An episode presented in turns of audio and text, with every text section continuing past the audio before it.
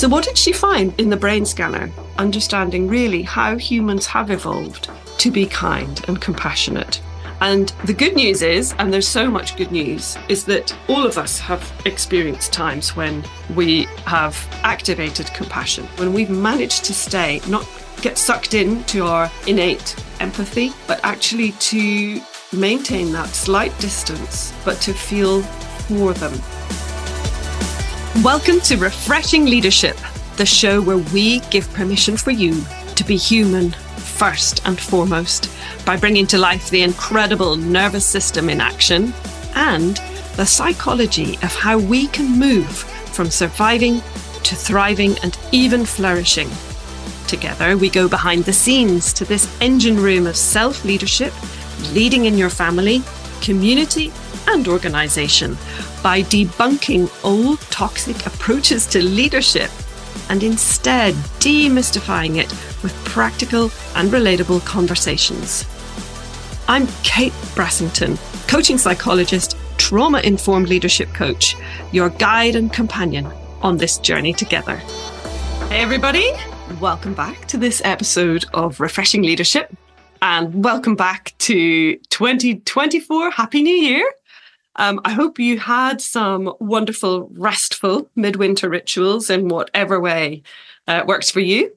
I went to Ireland and it back to the house where I um, lived in when I was born. There's a photo of me on the front step being brought home from hospital, um, where my sister lives now. And the fields are in the middle of County Down. It's really near the sea. And we did tons of midwinter rituals, bonfires, looking at the moon, walking in light and dark. um, we, I even swam uh, for the for the solstice, which is such a treat. I normally don't get there until after the solstice. Um, swam in the sea because of the tides. The group, we had to go in the dark. We were very brave. Um, the moon was super strong.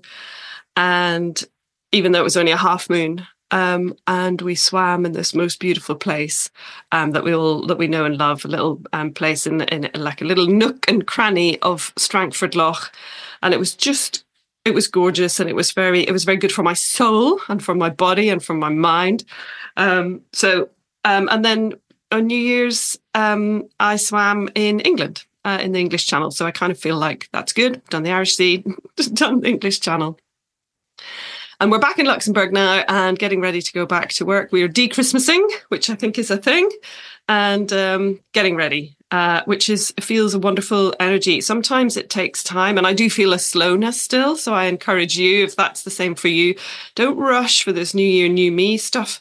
Um, take time. Um, midwinter doesn't really end for another good several weeks, um, but I've I've noticed that I think because I had the time to do the rituals and to and just revel in the midwinter um, that actually I do feel more ready than I might normally do at this time. So it it it's it's really fun, really good, and I feel in a fresh place to be podcasting with you. Um, and I know that um, the episodes that go in between my solo episodes.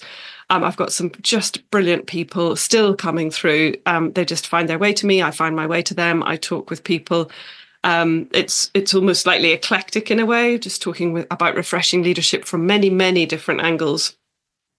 So the one that went out last week was Jules Park Robinson, who's um, simply someone that I know through the ex-military connection, and uh, she's coached with me. Um, she did a program with me called uh, At Ease, which I did in conjunction with Tracy Moyes. Um, which, if you've been following the podcast, you'll know um, I do a lot of color and image and external confidence stuff. So Tracy and I ran a program together, and um, Jules took part in that as well. And um, uh, so there's there's conversations about what it's like to do a career transition, fall flat on your face, get back up again. Right through to next week's um, is I'm talking with a internal family systems therapist who's come up with a wonderful creative um, method of using internal family systems through drawing. And she's called it Drawing into Self. And so I'll be talking with Ruth Culver next week. So I just love that I can hop and bounce around in between all these different things. And thank you, dear listeners, for following me and staying with me on this journey. Today, today we're going to I'm going to talk about um, a book that, so my midwinter reading is often Humankind by Rutger Bregman. And he has another book called Utopia for Realists. Um, and so I'll talk a little bit more about them in a minute. Um, my summer reading tends to be more about um, Big Magic from Elizabeth Gilbert, books like that, uh, creativity, inspiration. Um, the thing that I love, well, there's many, many things. So, Humankind is a great book for restoring your faith in humanity. Um, the entire book systematically quoting and working on from evidence base and from real life scenarios, from true stories, um, debunks many, many myths about what we're told through mainstream media and even books, stories, and sort of what you might call collective um, consciousness about how humans think about humans. Um, so how how we're generally told to think about other humans is known as veneer theory, and this means that um, if you scratch just beneath the surface of civilization, all hell will break loose. There are only thin threads of civilization that hold us all together, that keep us in safety. And that, um, so for example, after a disaster, um, an earthquake or a um, flooding, um, there's you know all you get on the news is examples of of looting and damage and violence um, and and this kind of thing. And he gives many examples through the book of where this is, and even through um, philosophers, through through time, um, that this is how we've we kind of expect to think about uh, humanity and our other humans. Is that everyone somewhere is out to get you? It's not really safe. You need to be careful about who you're with, um, and you need to um, conduct yourself in a way to keep yourself and your family and your belongings safe. Now that's all true, but it underpinned is veneer theory, which is this chaos is about to erupt, instead of understanding really how humans have evolved to be kind and compassionate. And he draws on many, many wonderful examples, which I cannot, you know, can't go through them all right now, but just many, many wonderful examples in the book of um, how and when humans actually have been kind, even in the worst of situations and scenarios. Um, and often he's had to go directly to source um, because what was what often is even put out on media is is wrong because it doesn't catch headlines, it doesn't catch your eye, it doesn't make a good book, a film, or a story. Um, so I, I totally encourage you, if you haven't already explored humankind, to to go for it. Um, the bit I want to talk about today is um, a wonderful part of it, which is in the he has 10 rules to live by at the end of the book. And this is temper your empathy, train your compassion. And I often have many conversations. And if I get sucked into LinkedIn, I'll have little arguments with people on LinkedIn, which is, is interesting. Um, I off this is a hot topic. What is the difference between empathy and compassion? When I was doing my trauma informed coach training, um, we spent quite a lot of time really exploring these words and also the word sympathy. So, sympathy is super easy to get. That's like, oh, poor you. And anytime anybody is sympathetic, um, you feel yucky and uh, the person stays fairly removed and remote from you, you get, a, oh, poor you, poor dear you, and you feel small. Um, you were right to feel dreadful. This thing was awful. Um, and it actually weakens you and it weakens them because it doesn't really give them a very strong place from which to come up with any energy or solutions for you. Empathy is feeling the pain with someone else, feeling their pain. And we do this really naturally. And he talks about this a lot in the book about how we have evolved to become empathetic, and how it's a very human trait to be empathic and to feel the pain of others, which is really interesting because you would not think that that was particularly much to do with survival. Um, but he explains why um, in the book. Um, and it's it's a it's a little kind of trick that your mind plays. Um, it's because we're hardwired to feel empathy, and because it's to do with us bonding together as groups and forming uh, connections and trust. Um, that that is it, it, it comes from that um, element of evolution. Um, so you, you, you need to be very kind to yourself, um, and the fact that you are an empathic person um, is probably not your fault. you know. Um, so he talks about this really interesting research that was um, how do you train your mind? Well, so there's this research that was done by a neurologist called Tania Singer. And she found this Buddhist monk who's called Matthieu Ricard, and he had spent 50,000 hours. He's like the, you know, one of the leading people for controlling his mind. So she thought he was a good person to, to put into her scanner and because if she asked him to think about certain things and to focus on certain things in her experiment, um, that he would actually be able to control his mind to do that. So, this is the experiment around empathy and compassion. And it's talked about in the, as I say, in the last chapter of the, the book, um, Humankind by Rutger Bregman. So, Tania, in preparation for the um, putting him into the brain scanner the next day, Tania gave the monk an, a documentary on lonely orphans. He was to watch it the night before. Um, and when he came in in the morning um, to the clinic and he, she prepared him to go into the scanner, he went into the brain scanner where she asked him to recall in absolute detail everything about the suffering of the lonely orphans. Um, and he continued to do this um, in in great detail because he was able to do this. Um, a full recall of the suffering, he could feel it with them. She asked him to do that. Um, and at the end of the twenty or thirty minutes, um, he came out of the scanner an absolute wreck. It was exhausting, and he was exhausted. He felt awful. Um, and interestingly, she repeated the experiment with volunteers, um, not um, highly trained uh, meditation experts, but just normal volunteers off the street, where they were instructed to practice empathy for 20 minutes a day by, by feeling pain with others, feeling suffering with others, feeling with others. And after a week, this was all that they could manage. They had the experiment had to stop, but they were delighted that it was stopping because they all felt more pessimistic they all experienced more suffering in themselves. One participant is reported to have said that when she got the train home afterwards, all she could see amongst the other people in the carriage was suffering. So it completely had it like retunes your your mind to see suffering everywhere. But this is not what we need for compassion. And the difference here when we feel compassion is we feel not with, but for.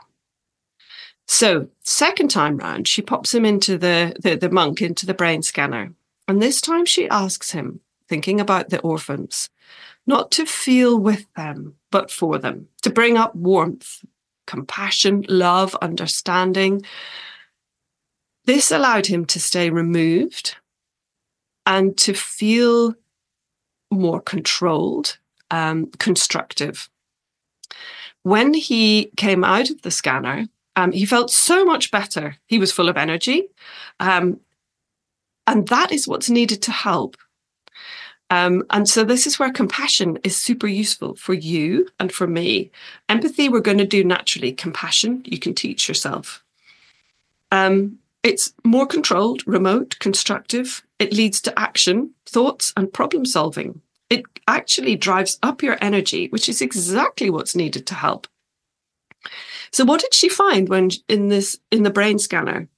What did she actually see? So it turns out that in the first experiment, where she asked him simply to feel with, the anterior insular part of the brain lit up. But when she put him in the second time and asked him to feel for, the corpus striatum and the orbitofrontal cortex lit up, completely different parts of the brain. And the good news is, and there's so much good news, is that all of us have experienced times when we have activated compassion, when we've managed to stay, not get sucked into our um, innate empathy, but actually to maintain that slight distance, um, but to feel for them. So you, and you do this literally by concentrating um, on the love and compassion and connection and warmth for the people rather than for the pain that they're in. Um, which, if you've, I don't know if anyone's ever comforted you, if this is a good analogy, but um, example he gives in the book is that if a child is scared of the dark, you don't go in there and, and cry on the floor with them, hiding under the bed and feeling as much of their fear as you can. But you instead do lots of things to, to reassure them, to help them feel safe, um, to um, understand why they might feel scared. You you completely believe that they are scared. You're not you're not negating their experience, um, uh, but also you're you're helping them through it um, in doing all the things that people do with kids. I know we've we um, do lots of little rituals with our kids when they're scared of the dark, um, putting on light, helping, shining torches, chasing away monsters, all sorts of stuff. Um, and so that these are all action, which is the energy that's there is exactly what's needed to help. Um, so the good news is that there is quite a lot of evidence um, that doing even some meditation can train your mind and which which you may or may not know. I don't know. The the, the jury's often out about meditation, and uh, you if you listen to some of my other podcasts about mindfulness, um, trauma sensitive mindfulness, um, do understand with compassion that it's not easy for everybody to do, um, particularly to the levels of trauma um, exposure that you might have had, um, or just simply levels of stress, or adversity, and difficulty that you're in if you sit and try and train your mind onto quiet and calm things, it'll often rush to the things that it wants to worry about the most. Um, so there is an element of training where you teach yourself, first of all, to be with your mind um, and take it to a calm place. And then point 2.0, I often talk with my clients about is um, then helping your mind go with you safely to the things that it's afraid of, worrying about, stressing about, even back to um, triggers from traumas and so on, um, because you can really powerfully work with yourself with compassion, with self compassion. However, I digress. The main takeaway from this um, podcast, I'd love it to be for you that you you can use simple meditation skills to train compassion.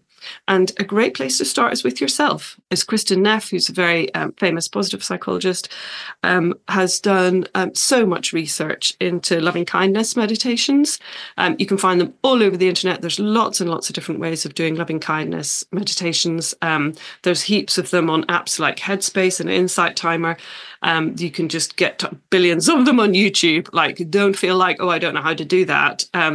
Loving kindness meditation is a simple way of following someone's voice who's talking you through the process. So it's very, very easy. There's no sitting silently in a darkened room. I quite often do loving kindness meditations when I'm out walking.